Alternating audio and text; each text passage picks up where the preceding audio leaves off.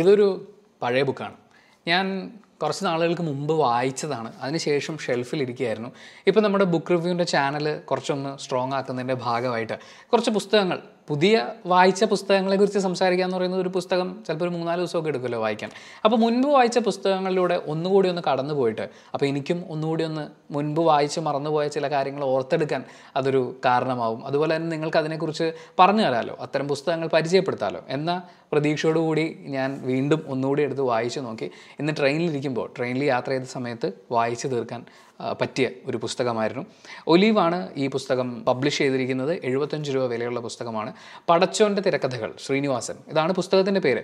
ഇതിൽ ശ്രീനിവാസൻ സാറ് പല ഇൻ്റർവ്യൂസിലായിട്ട് പറഞ്ഞ കാര്യങ്ങൾ, അദ്ദേഹത്തിൻ്റെ അനുഭവങ്ങൾ, അദ്ദേഹത്തെക്കുറിച്ച് എഴുതിയിട്ടുള്ള കാര്യങ്ങൾ, അങ്ങനെയുള്ള കുറച്ച് കാര്യങ്ങളൊക്കെയാണ് നമുക്ക് ഈ പുസ്തകത്തിൽ വായിക്കാൻ പറ്റുക. ഇത് അദ്ദേഹത്തിൻ്റെ ഒരു ആത്മകഥ പോലെയോ അല്ലെങ്കിൽ അദ്ദേഹത്തിൻ്റെ എഴുത്തുകൾ മാത്രമായിട്ടോ അല്ല, ഒരു സമാഹാരം പോലെയാണ്. ഈ പുസ്തകത്തിലൂടെ വീണ്ടും കടന്നുപോയപ്പോഴാണ് ഇതിൻ്റെ ആദ്യത്തെ ചാപ്റ്റർ, ഇത് അന്ന് വായിച്ചപ്പോൾ എനിക്കൊന്നും തോന്നിയിട്ടുണ്ടായിരുന്നില്ല, പക്ഷേ ഇപ്പോൾ വായിക്കുമ്പോൾ നമ്മുടെ നവയുഗ സിനിമാ പ്രവർത്തകർ അത് തിരുത്തിക്കൊണ്ടിരിക്കുകയാണല്ലോ എന്നൊരു തോന്നൽ ഉണ്ടായത്.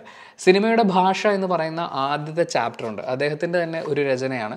അപ്പോൾ അതിൽ സിനിമയിൽ നമുക്ക് പൂർണ്ണമായും ഒരു പ്രാദേശിക ഭാഷ ഉപയോഗിക്കാൻ പറ്റില്ല എന്നുള്ള രീതിയിലാണ് അദ്ദേഹം സംസാരിച്ചിരിക്കുന്നത്. നാം വീട്ടിൽ അടച്ചുപൂട്ടിയിരിക്കുകയാണെങ്കിൽ തനതു ഭാഷ പറഞ്ഞ് ശീലിച്ചാൽ മതി.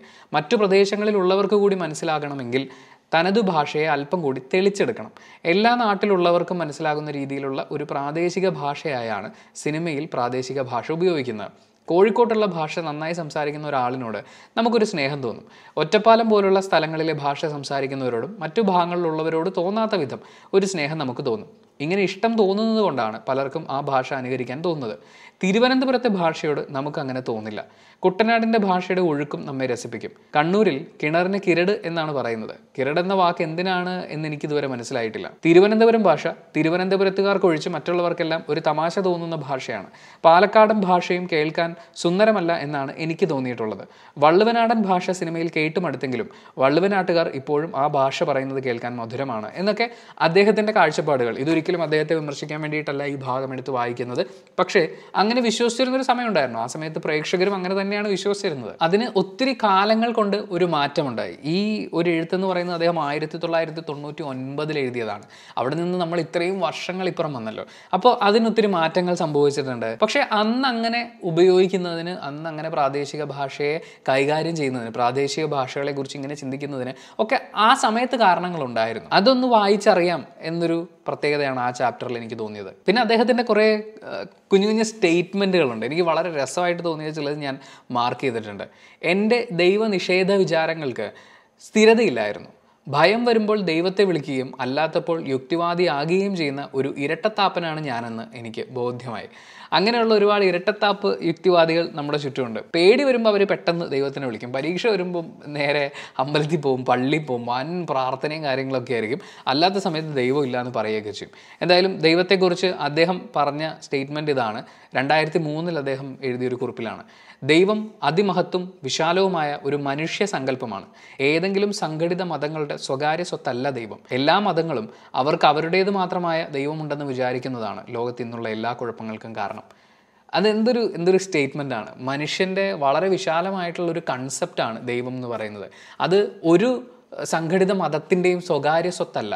അത് ഞങ്ങളുടെ ദൈവമാണ് മഹത്തരം എന്നൊക്കെ ചിന്തിക്കുന്നിടത്താണ് പ്രശ്നങ്ങൾ ഉണ്ടാകുന്നത്. വളരെ സിമ്പിളായിട്ട് അദ്ദേഹം അത് പറഞ്ഞിട്ടുണ്ട്. ഇത് ഒരു 3-4 സെൻറ്റൻസേ ഉള്ളൂ. പക്ഷേ അത് നമ്മളൊന്ന് ഉൾക്കൊള്ളണമെങ്കിൽ, നമ്മളൊന്ന് മനസ്സിലാക്കണമെന്നുണ്ടെങ്കിൽ, അല്ലെങ്കിൽ തീവ്ര മതവിശ്വാസിയായ ഈ പറഞ്ഞ എൻ്റെ മതമാണ് നമ്പർ 1 എന്ന് വിശ്വസിക്കുന്ന ഒരാളെ ഇതൊക്കെ പറഞ്ഞ് മനസ്സിലാക്കണമെങ്കിൽ എന്ത് കഷ്ടപ്പാടാണ്. പിന്നീട് ഈ പുസ്തകത്തിൽ ഞാൻ ശ്രീനിവാസൻ എന്നൊരു അധ്യായമുണ്ട്, ഒരു ഭാഗമുണ്ട്. അദ്ദേഹത്തിൻ്റെ ജീവിതത്തിൽ അദ്ദേഹം കടന്നുപോയിട്ടുള്ള ഓരോ കാര്യങ്ങളെയും എണ്ണി പറയുന്നുണ്ട്. അപ്പോൾ ഈ പുസ്തകത്തിൻ്റെ ഒരു 70% കഴിയുമ്പോൾ ഉള്ളൊരു പ്രശ്നം എനിക്ക് ഫീൽ ചെയ്തത് എന്താണെന്ന് വെച്ച് കഴിഞ്ഞാൽ, അദ്ദേഹത്തിൻ്റെ ജീവിതത്തിലെ ഓരോ ഘട്ടങ്ങളെക്കുറിച്ചും അദ്ദേഹം തന്നെ വളരെ വ്യക്തമായി പറഞ്ഞിട്ടുള്ള ഒരു കുറിപ്പ് ഇതിനകത്തുണ്ട്. അത് കഴിഞ്ഞിട്ട് ഇദ്ദേഹത്തിനോടുള്ള ഇൻ്റർവ്യൂ, ശ്രീനിവാസനോട് ചോദ്യം ചോദിക്കുന്നതും അദ്ദേഹം മറുപടി പറയുന്നതുമായിട്ടുള്ള 2 ഇൻ്റർവ്യൂസ് മറ്റുമുണ്ട്. അപ്പോൾ അവിടെ എത്തുമ്പോൾ നമ്മുടെ വായിക്കാനുള്ള ഇൻട്രസ്റ്റ് പോകും. കാര്യം ഓൾറെഡി അദ്ദേഹം അദ്ദേഹത്തിൻ്റെതായ ഭാഷയിൽ, അദ്ദേഹത്തിൻ്റെ എഴുത്ത് നല്ല രസമാണ്, അദ്ദേഹം ഉപയോഗിക്കുന്ന ഭാഷ, അദ്ദേഹം സംസാരിക്കുന്നത് പോലെ നമുക്ക് ഫീൽ ചെയ്യും നമ്മളിത് വായിക്കുമ്പോൾ.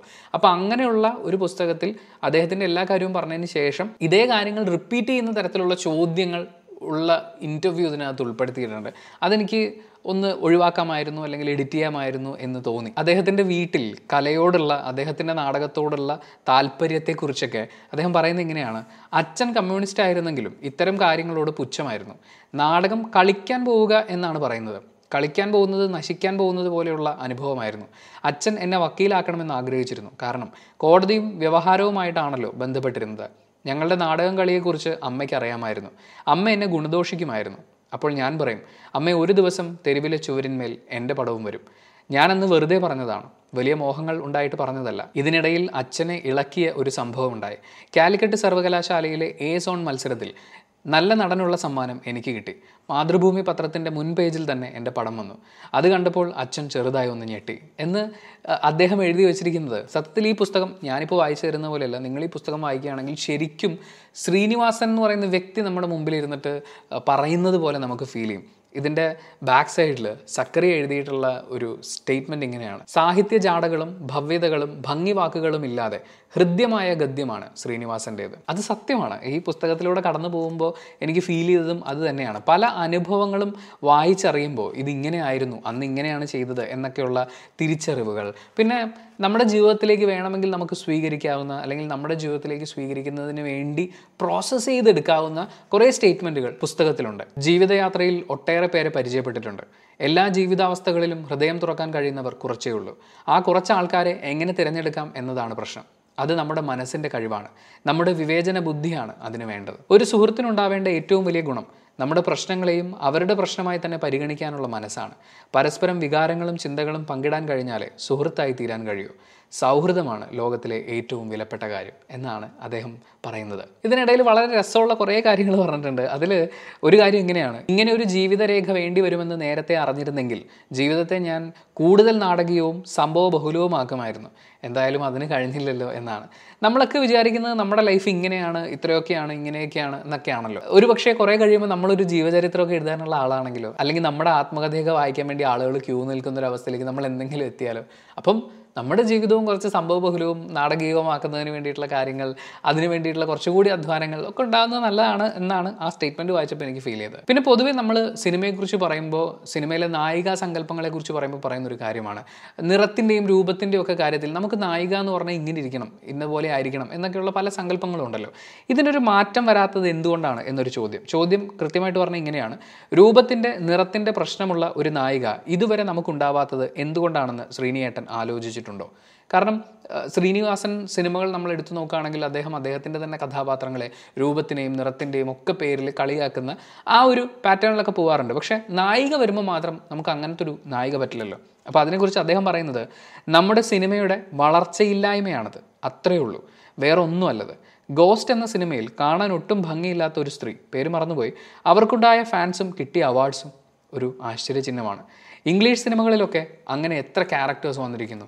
അവർ വളരെ മുമ്പോട്ട് പോയ ആൾക്കാരാണ്, നമ്മൾ അവിടെ എത്താത്തത് കൊണ്ടുള്ള പ്രോബ്ലമാണ്. ഈ പുസ്തകത്തിലൂടെ കടന്നു പോകുമ്പോൾ കുറേ കാര്യങ്ങൾ നമുക്ക് ജീവിതത്തിലേക്ക് എടുക്കാവുന്ന നല്ല ഇഷ്ടമുള്ള കുറേ കാര്യങ്ങളായിട്ട് തോന്നും. അതേസമയം ചില കാര്യങ്ങളിൽ എനിക്ക് വിയോജിപ്പ് തോന്നിയതുപോലെയുള്ള കാര്യങ്ങളുണ്ട്. ബട്ട് സ്റ്റിൽ ഒരു വലിയ കലാകാരൻ്റെ ഒത്തിരി വർഷത്തെ ജീവിതത്തിനിടയിലെ കുറേ കുഞ്ഞു കാര്യങ്ങളെ കോർത്തിണക്കിക്കൊണ്ട് കുറച്ച് അനുഭവങ്ങളും അതിൽ നിന്ന് ഉരുത്തിരിഞ്ഞു വന്നിട്ടുള്ള കുറേ ആശയങ്ങളും ചിന്തകളും അദ്ദേഹം പരിചയപ്പെട്ടിട്ടുള്ള ചില വ്യക്തികളും ഒക്കെ അദ്ദേഹത്തിൻ്റെ ഒരു സിനിമ കാണുന്ന രസത്തിൽ അദ്ദേഹം എഴുതിയ കുറിപ്പുകളിലൂടെ നമുക്ക് കടന്നു പോകാൻ പറ്റും. പക്ഷേ ഇൻ്റർവ്യൂ സെഷൻ ഞാൻ പറഞ്ഞില്ലേ, ഒരു 70% കഴിയുമ്പോൾ പിന്നെ ഇൻ്റർവ്യൂസിലേക്ക് വരുന്നുണ്ട്.